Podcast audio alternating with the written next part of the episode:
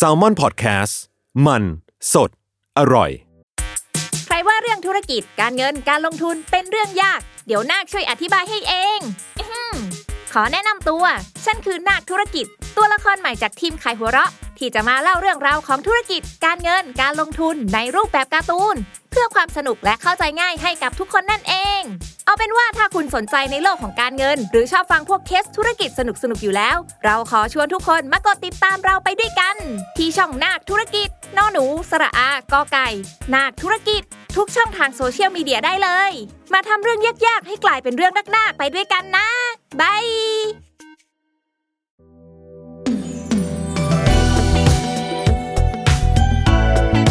ลองเล่นดู ถ้าไม่เล่นแอนดูจะรู้ได้ยังไง กับผมทอฟฟี่บราชอ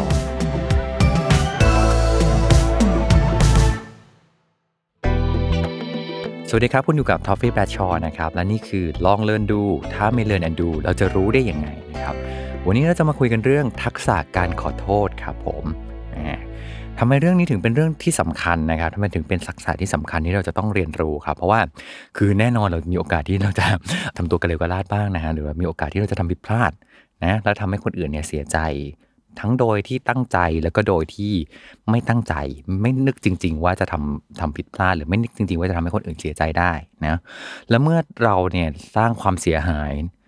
เกิดขึ้นเนี่ยเราก็ควรที่จะขอโทษเนาะเราควรจะซ่อมแซมส่วนที่สึกหรอเนี่ยนะฮะแล้วก็มันก็เป็นเพื่อการที่จะแสดงความรับผิดชอบ ก็เป็นการเยียวยาและรักษาความสัมพันธ์ไว้ ไปจนถึงช่วย ผมใช้เขาอยากใช้คำว่ามันเหมือนปลดแอกอะปลดแอกความรู้สึกผิดของเรา และความรู้สึกเสียใจที่คนอื่นเนี่ยที่เขาเป็นเหยื่อของเราที่คนคนที่เขาได้รับผลกระทบเนี่ยเขามีต่อเราด้วยนะครับมันปลดแอกทั้งหมดเลยทั้งตัวเรา และก็ตัวเขา แต่การขอโทษนะครับมันไม่ใช่แค่พูดคำว่าขอโทษแล้วก็จะจบเนาะอืม เรื่องแบบนี้เนี่ยมันจะต้องฝึกฝนกันด้วย เพราะฉะนั้นเดี๋ยวเรามาลองเรียนดูกันว่า เรื่องนี้ทักษะการขอโทษจะต้องทำอะไรกันบ้าง ก่อนอื่นเลยอยากให้ลองนึกถึงคนที่น่าเราน่าจะเคยเจอในชีวิตนะฮะคือคือคนที่ขอโทษไม่เป็น เคยเจอไหมครับคนที่ไม่ยอมรับว่าตัวเองผิด คนแบบนี้เนี่ยหรืออาการที่ไม่ยอมรับผิดและขอโทษไม่เป็นเนี่ย มันบ่งบอกอะไรบ้างนะ คืออยากจะลองลองเริ่มต้นแบบนี้ก่อนเพื่อทำให้เรากลับมาคิดให้เห็นความสำคัญว่า แค่การที่เราขอโทษไม่เป็นเนี่ย มันแบบมันแทบจะสื่อไปเลยถึงเลยว่าแบบเราเนี่ยเป็นคนแบบไหนนะฮะจริง ๆ มันมีงานจิตวิทยาครับผมงานวิจัยทางจิตวิทยา ซึ่งอยากเอามาเล่าให้ฟังครับเขาตั้งชื่องานวิจัยทางจิตวิทยาเนี่ยไว้แบบชชื่อกวนมากครับเขาใช้ว่า it wasn't my fault new study looks at why people hate admitting mistakes คือ การศึกษาว่าด้วยเหตุผลที่คนเกลียดการยอมรับผิดอ่าแค่ชื่อก็น่าสนใจเลยนะฮะงานวิจัยเนี่ยเขาไปทำอะไรบ้างครับ เขาไปทำการวิเคราะห์ข้อมูลจากกลุ่มตัวอย่างเป็น 4,000 กว่าคนเลยนะครับ เพื่อทำการทดสอบวัดเซลล์เอสทีมครับ โดยผู้วิจัยเนี่ยเขาเปรียบเทียบคนเป็น 2 กลุ่มด้วยกันเดี๋ยวนึกภาพตามนะครับ กลุ่มแรกคือกลุ่มที่ยอมรับผิด และกลุ่มที่ 2 คือกลุ่มที่ไม่ยอมรับผิดครับ ประเด็นก็คือว่าเขาก็ไปทำการศึกษาครับว่า 2 กลุ่มนี้เนี่ยเขามีความต่างกันเรื่องอะไร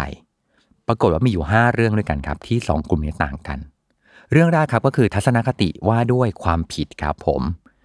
กลุ่มที่รู้สึกไม่สบายใจที่จะยอมรับผิดนะครับ จะรู้สึกเกลียดตัวเองครับที่ดูอ่อนแอ หรือแม้กระทั่งเกลียดตัวเองที่จะรู้สึกอ่อนแอด้วยซ้ำเขาจะมีความรู้สึกว่าผิดเท่ากับล้มเหลว เท่ากับอ่อนแอ คนแบบนี้เนี่ยภายนอกอาจจะดูแข็งกร้าว อาจจะดูแบบสตรองมากนะครับ แต่ข้างในก็จะยวบยาบมากเลยเนาะอันนี้หมายถึงจิตใจอย่าเพิ่งคิดไปไกลนะฮะทุกคนโอเคนะ คนที่ไม่ยอมรับผิดเนี่ยจะรู้สึกไม่สบายใจครับ ที่จะพูดถึงความล้มเหลวของตัวเองเนาะเพราะรู้สึกว่าการเปิดเผยความล้มเหลวเนี่ยเป็นเรื่องน่าอาย แล้วก็เป็นเรื่องที่รู้สึกว่าอาจจะถูกล้อเลียนได้อะซึ่งอันนี้ครับตรงกันข้ามกับคนที่ยอมรับผิด คนที่ยอมรับผิดเนี่ยจะสามารถพูดถึงความล้มเหลวเหลวเปลวของเราเนี่ยได้สบายมากๆเลย หรือถ้ามีใครชี้ว่าเขาทำผิดเนี่ย คนที่ไม่ยอมรับผิดครับจะยิ่งรู้สึกว่าเหมือนกำลังถูกลดขั้นอะภาษาอังกฤษเขาคือเขาใช้คำว่า degraded คือเหมือนกับว่าแบบ ถูกลดขั้นความสำคัญของตัวเองรู้สึกถูกแบบ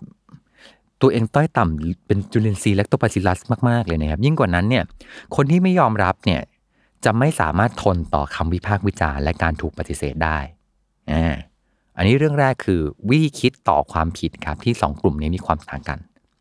เรื่องที่สองคือความรู้สึกไม่มั่นคงครับ อันนี้เป็นยังไงก็คือว่า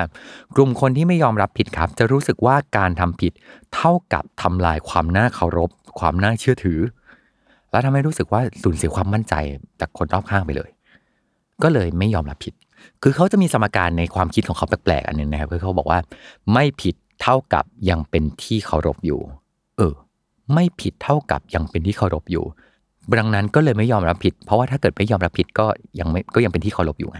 ซึ่งมันประหลาดเพราะว่าเมื่อไม่ยอมรับผิดอะมันเท่ากับไม่เป็นที่เคารพงานวิจัยเนี่ยยังพบอีกว่า กลุ่มคนที่ไม่ยอมรับผิดครับ จะรู้สึกไม่ชอบตัวเอง แล้วรู้สึกว่าตัวเองเป็นคนล้มเหลว งงไหมฮะ คนกลุ่มนี้เนี่ยเขาจะมีความรู้สึกว่าการยอมรับว่า ตัวเองผิดพลาดเนี่ยทำให้เป็นที่ไม่เคารพ แต่ในขณะเดียวกันเขาก็รู้สึกไม่ชอบตัวเองอยู่ตลอดเวลา เออ คืองงไหมฮะ ก็คือเหมือนกับว่าไม่ชอบตัวเองที่เป็นคนแบบนี้ แต่ทำไมเป็นคนแบบนี้นึกออกมาคือมันมีความซับซ้อนของชีวิตของเขาอยู่นะครับเรื่องที่ 3 ครับ ที่คนสองกลุ่มนี้มีความต่างกันคือความต้องการการยอมรับจากผู้อื่นฮะงานวิจัยเนี่ยพบว่ากลุ่มคนที่ไม่ยอมรับผิดเนี่ยต้องการการยอมรับจากผู้อื่นอย่างรุนแรงมาก ๆ เลย แต่ย้อนแย้งกว่านั้นก็คือว่าพวกเขาต้องการรู้สึกว่าเป็นที่รัก แต่ก็รู้สึกว่าตัวเองไม่สมควรได้รับความรัก ดึงดราม่ามากงงเลยฮะ คือไม่ยอมรับผิด เพราะว่าต้องการให้คนอื่นยอมรับ แต่ในขณะเดียวกันก็มีความรู้สึกว่าตัวเองไม่สมควรได้รับความรักนั้นเลย อืดูเป็นคนงงๆอยู่นะ คือแบบต้องการความรัก แต่ก็รู้สึกว่าตัวเองไม่สมควรได้รับความรัก เออเขามีความมีความซับซ้อนกันอยู่ตรงนี้นะฮะ คนกลุ่มนี้จะรู้สึกว่าตัวเองเนี่ยจะไม่เป็นที่รักของคนอื่น และกลัวว่าถ้าทำผิดพลาดแล้วอะ จะยิ่งทำให้คนไม่รักเขา แต่สิ่งที่เขาน่าจะลืมไปครับ ในมุมมองของผมก็คือว่า เพื่อนที่ดีอะคือคนที่บอกว่า เมื่อเราทำผิดแล้วอะแล้วเขาจะคอยตักเตือนเราอะเขาให้อภัยเราเขาอยู่เคียงข้างเราอะ จนเรามีกำลังใจอะจะปรับปรุงตัวเองได้อะอันนั้นคือเพื่อนที่ดี มันไม่ใช่ว่าแบบเมื่อเราทำผิดแล้วแล้วเพื่อนจะแบบหันหลังไปให้จากเราไปเลยหรือว่าจะเกลียดเราไปเลยอะแต่แบบเพื่อนที่ดีมันคือเพื่อนที่ต่อให้เราทำผิดอะไม่ใช่ว่าเขาบอกว่าเราไม่ผิดนะ เขาเห็นความผิดนั้น แต่เขา มีความเชื่อมั่นในตัวเรา ว่าเราสามารถพัฒนาได้ เขาจึงให้อภัยเรา และเป็นกำลังใจให้เราที่เราจะเติบโตต่อไปครับ งานวิจัยครับเขายังพบอีกครับว่า คนกลุ่มนี้ไม่แน่ใจว่าตัวเองทำงานออกมาได้ดีหรือไม่ดีเนี่ยตราบเท่าที่ไม่ได้รับความชมงานวิจัยยังพบอีกว่า คนกลุ่มนี้เนี่ยจะคอยคิดอยู่ตลอดเวลาว่า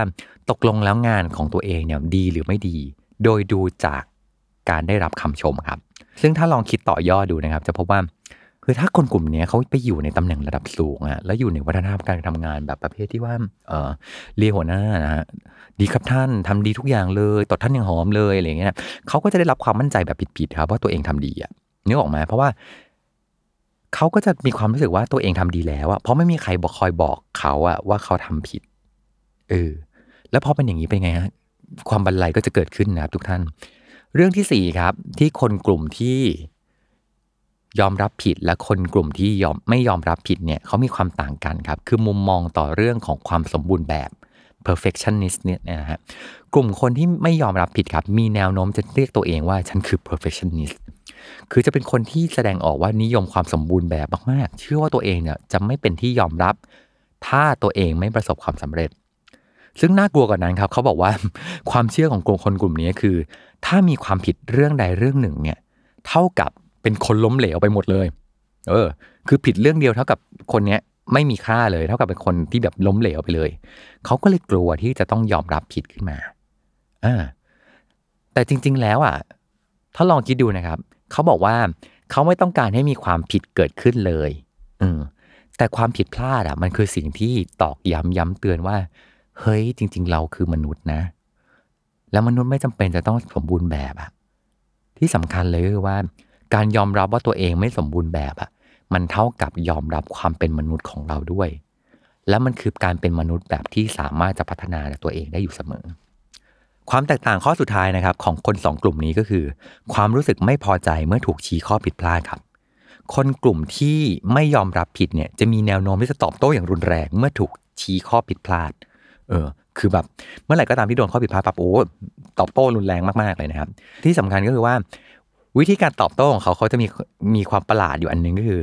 เมื่อเธอชี้ข้อผิดพลาดของฉัน ฉันก็จะชี้ข้อผิดพลาดของเธอแทนอ่าแล้วก็เจออีกด้วยครับว่ากลุ่มคนที่ไม่ยอมรับผิดเนี่ย มีแนวโน้มที่จะคิดว่าที่โดนวิจารณ์แบบนี้เพราะว่าอีกคนน่ะอิจฉาเออ เป็นอย่างนั้นไปนะครับพอเป็นแบบนี้ปุ๊บเขาก็จะพลาดโอกาสที่จะรู้ว่าตัวเองเนี่ยจะต้องปรับปรุงเรื่องอะไร เพราะเป็นไงครับใครจะแนะนำอะไรขึ้นมา ก็จะโดนด่าขึ้นมาได้ หรือแบบแนะนำอะไรไปก็โดนชี้ข้อผิดพลาดของคนที่วิจารณ์ขึ้นมาซะอย่างนั้นนะซึ่งเอาจริง ๆ แล้วก็เหมือนเดิมครับผมว่าคนที่รักเราอะ เขาจะเป็นคนที่มาบอกว่าเราผิดพลาดข้อไหน ปรับปรุงควรจะต้องปรับปรุงเรื่องไหน เพราะเขามีความเชื่อมั่นอะว่าเราสามารถพัฒนาได้อะ ซึ่งลองคิดดูดีนี่นะคือ ถ้าเกิดว่าแบบคนนี้เขาไม่ได้มีความเชื่อมั่นว่าเราจะสามารถพัฒนาได้เลยอันนี้คือแบบ อันนี้คือบ่อตมที่ลึกที่สุดแล้วอย่างเงี้ยเขาจะมาเสียเวลาเสียพลังงานอะไรใด ๆ ที่จะมาบอกเราไหมฮะว่าแบบเราควรจะต้องปรับปรุงอะเขาก็คงไม่ต้องบอกเขาก็ ก็ปล่อยเราลงเหวไปเลยก็ได้นะหนึ่งนึกออกไหมปล่อยอย่างนั้น แปลว่าคนแบบนี้เนี่ยคือเขาไม่ได้มีศรัทธาอะไรแบบหลงเหลือในตัวเราแล้วด้วยซ้ำอะ เออ เพราะฉะนั้นการที่มีคนยังสะท้อนว่า อะไรคือข้อผิดพลาดของเราอะ มันเท่ากับว่า เขายังมีความหวังในตัวเราอยู่ ที่เล่ามาทั้งหมดครับผู้วิจัยสรุปไว้ว่า สิ่งที่เป็นแรงผลักดันให้คนไม่ยอมรับผิดครับ ก็คือความกลัวผลที่จะตามมา ความรู้สึกไม่มั่นคง ก็เลยเป็นผลทำให้คนเนี่ยปิดบังความผิดแล้วก็เมินเฉยต่อความผิดที่ตัวเองมี งานวิจัยครับเขาบอกว่ากลุ่มคนที่ยอมรับผิดได้เนี่ย จะยินดีเผยความเปราะบางอ่อนไหวออกมาได้ แต่ว่าคนกลุ่มที่ไม่ยอมรับผิดเนี่ยจะไม่มีมีทางที่จะแบบเปิดเผยความเปราะบางของตัวเองได้เลยครับ ซึ่งความเปราะบางอ่อนไหวแบบนี้ครับ จริงๆแล้วมันคือการยอมรับเซลล์เอสตีมของตัวเองอะพอรู้ว่าตัวเองมีคุณค่า และรู้ว่าตัวเองเนี่ย คุณค่าของเรามันมากพอที่จะไม่ได้ถูกทำลายเพียงเพราะว่าเกิดทำความผิดพลาดใด ๆ นึกออกไหมคือเมื่อต่อให้มีความผิดพลาด ไม่ได้เท่ากับว่าเราไม่มีคุณค่า แต่เพราะว่าผิดพลาดแล้วก็กล้ายอมรับเนี่ยแหละ มันทำให้เรามองเห็นจุดที่ยังต้องปรับปรุงอยู่ แล้วก็มันทำให้เกิดความพยายามที่อยากจะพัฒนาให้มันดีขึ้นพอเป็นแบบนี้ปุ๊บนะครับ พอรู้ศักยภาพของตัวเองเรารู้คุณค่าของตัวเองว่าเราสามารถปรับปรุงตัวเองได้อะมันก็เลยรู้สึกภูมิใจในตัวเอง แล้วรู้สึกว่าตัวเองมีค่าเพราะฉะนั้นการยอมรับผิดเนี่ยจึงเป็นความกล้าหาญที่น่าชื่นชมมากๆ ในวิจัยนี้นะครับ มันมีประโยคหนึ่งที่ผมแบบอยากเอามาฝากทุกคนนะครับ เขาบอกว่า every mistake and every failure is a lesson to be learned the best approach is to milk it for information and then let it go อันนี้คืออะไร คือบอกว่าทุกความผิดพลาดและทุกความล้มเหลว คือบทเรียนให้เราเรียนรู้ วิธีการที่ดีที่สุดคือเรียนรู้จากความผิดพลาดให้ได้มากที่สุด แล้วหลังจากนั้นปล่อยวางครับ ทีนี้เมื่อกี้เราคุยกันแล้วนะครับว่าแบบคนที่ไม่ไม่มีทักษะการขอโทษ หรือคนที่ขอโทษไม่เป็น ยอมรับผิดไม่เป็นเนี่ย มันไม่ใช่แค่ผิวผิวว่าแบบเออเขาเป็นคนที่แบบก็แค่ขอโทษไม่เป็นนะแต่มันลึกไปลึกลึกลึกไปอีกว่าเซลล์เอสทีมก็ต่ำหรือมีความรู้สึกมุมมองต่อตัวเองว่าตัวเองไม่มีคุณค่าใดๆอะมันลึกไปขนาดนั้น ทีนี้เราจะมาคุยกันบ้างครับว่าแล้วการขอโทษที่ดีเนี่ยมันเป็นยังไงบ้าง มันมีงานวิจัยของมหาวิทยาลัยโอไฮโอครับทำการวิจัยเมื่อปี 2016 ครับเขาทำการทดลองว่า เขาไปดูปฏิกิริยาตอบสนองกับรูปแบบการขอโทษที่มีความแตกต่างกันครับ และเขาสามารถสรุปรวมมาได้ครับว่าการขอโทษที่มีประสิทธิภาพเนี่ยจะต้องมีอะไรบ้างครับ จะต้องมีองค์ประกอบ 6 ข้อนี้ด้วยกัน ฟังกันไปตามทีละข้อนะครับหนึ่งเลยคือการแสดงออกว่าเสียใจ อันนี้สเต็ปแรกเลยก็คือว่าแสดงออกไหมว่ารู้สึกเสียใจเออ รู้สึกรู้หรือเปล่าว่ามันมีความรู้สึกเนี่ยสื่อออกมาหรือเปล่า ให้คนได้สัมผัสได้ว่าเราเสียใจนะสองครับก็คือคำอธิบายว่าอะไรคือความผิดพลาดอ่า อันนี้คือนอกจากแสดงออกว่าเสียใจแล้วอะระบุด้วยนะ ว่าความผิดพลาดคืออะไร อะไรคือสิ่งที่ไม่น่าทำเลย อะไรคือสิ่งที่สร้างความเสียหายนะครับ อันที่ 3 คือการแสดงความรับผิดชอบอ่าความรับผิดชอบชอบก็คือ ความผิดนั้นเราเป็นผู้ก่อเออก็คือแสดงความเป็นความเป็นเจ้าของความผิดนั้นนะคือแบบนี่คือฝีมือฉันเองนึกออกไหมเออคือไม่ได้บอกว่าแบบไม่เป็นของคนอื่นนะแต่คือฉันเนี่ย คือเจ้าของความผิดนั้นและฉันลุกออกมา ที่จะแสดงความรับผิดชอบนะครับ ข้อที่ 4 ก็คือการกลับใจหรือการสำนึกผิดคือรู้แล้วล่ะว่าเสียใจรู้ว่ามีอะไรผิดพลาด ต้องการแสดงความรับผิดชอบแล้ว ยังแสดงออกถึงความแบบอยากที่จะทำให้ตัวเองดีขึ้นน่ะอ่าอันนี้คือการสำนึกผิด องค์ประกอบที่ 5 ครับ ก็คือการเสนอการเยียวยาแก้ไขก็คือว่าทำผิดแล้วแล้วยังไงต่อ ฉันอยากจะแก้ไขอะไรอย่างไรนะครับ ข้อที่ 6 ครับก็คือการขออภัยผิดไปแล้ว คือขอให้คู่กรณีหรือคนที่เราได้ทำผิดกับเขาเนี่ยได้ยกโทษให้เราด้วยอ่ามีทั้งหมด 6 ข้อด้วยกันนะครับ ทีนี้เรารู้แล้วแล้วว่า 6 องค์ประกอบนี้ในการเนี่ยสำคัญมากๆในการขอโทษอะแต่ว่าสิ่งที่น่าสนใจจากงานวิจัยนี้ครับ ก็คือว่า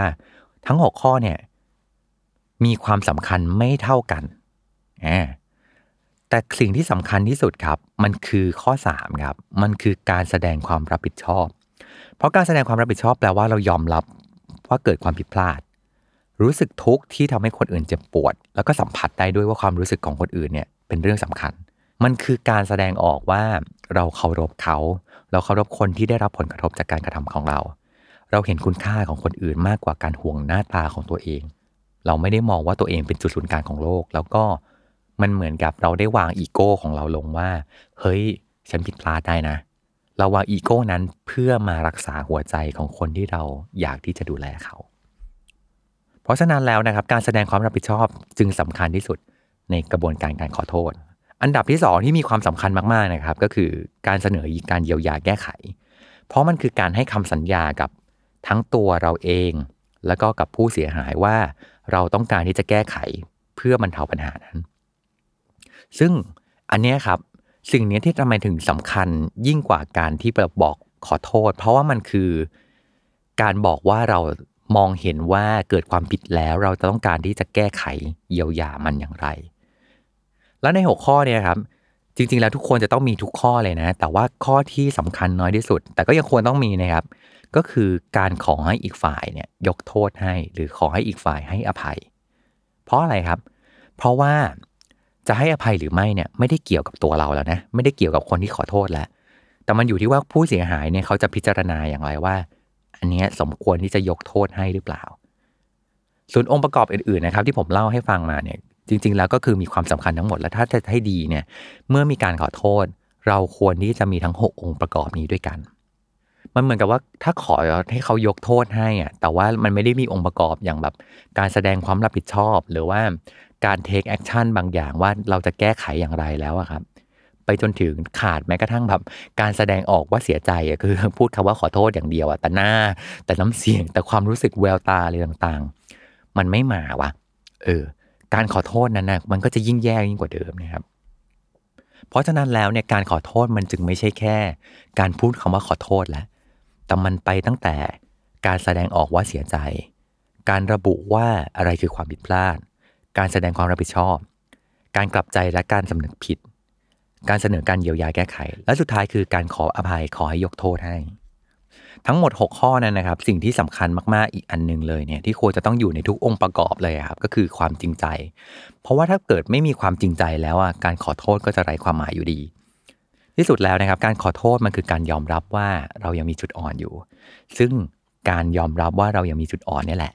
คือสิ่งที่เป็นจุดแข็งของเราจริง ๆ เพราะมันแปลว่าคนคนนั้นนะครับ พร้อมที่จะปรับปรุง พร้อมที่จะพัฒนาตัวเองให้มันดีขึ้นอยู่ตลอดนะครับ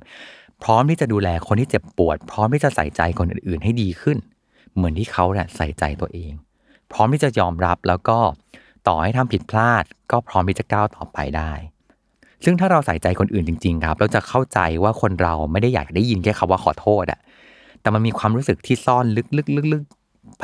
มากกว่าคำว่าขอโทษนั้น มันคือการที่เขาอยากรู้ว่า เราห่วงความรู้สึกของเขาหรือเปล่า เขาอยากรู้ว่าเรารับรู้ถึงความเจ็บปวดที่เขากำลังเจออยู่ได้หรือเปล่า เขาอยากรู้ว่า เราไม่อยากให้เขามีความทุกข์ใช่ไหม เราจึงพร้อมนำทุกทางเพื่อจะแก้ไขความทุกข์นั้น เขาเองก็อยากรู้ครับว่าเราทุกข์ เหมือนกับที่เขาทุกข์รู้สึกเหมือนที่เขารู้สึก ไม่ใช่ว่าเราแบบโอ้สบายดีแบบเราเรามีความรู้สึกร่วมด้วยกันอยู่นะครับที่สำคัญเขาอยากรู้ว่าเราเองก็มีหัวใจเหมือนเขาเหมือนกัน ทั้งหมดนี้นะครับก็คือทักษะการขอโทษที่ผมเอามาฝากกันนะครับ เชื่อว่าในชีวิตเราเราคงจะต้องทำผิดพลาดกันอีกมากมาย เพราะฉะนั้นเนี่ย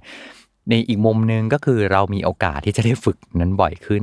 แต่ว่าที่สำคัญนะครับ ผมรู้สึกว่าการขอโทษครับมันคือ ส่วนหนึ่งที่ทำให้เราเติบโตขึ้นมาได้ มันมาจากการที่เรายอมรับก่อนว่าเราผิดพลาดได้ แล้วก็ยอมรับว่าเรายังมีจุดที่จะพัฒนาตัวเองได้ อันนั้นแหละคือจุดที่จะทำให้เราเติบโตขึ้นมาได้ครับ ไปลองเรียนรู้เรื่องทักษะการขอโทษกันแล้วนะครับ อย่าลืมติดตามรายการลองเรียนดู ถ้าไม่เรียนแอนดูแล้วจะรู้ได้ยังไงนะครับ กับ Toffee b a d s h a w ทุกวันจันทร์กับทุกช่องทางของ Salmon Podcast ครับผม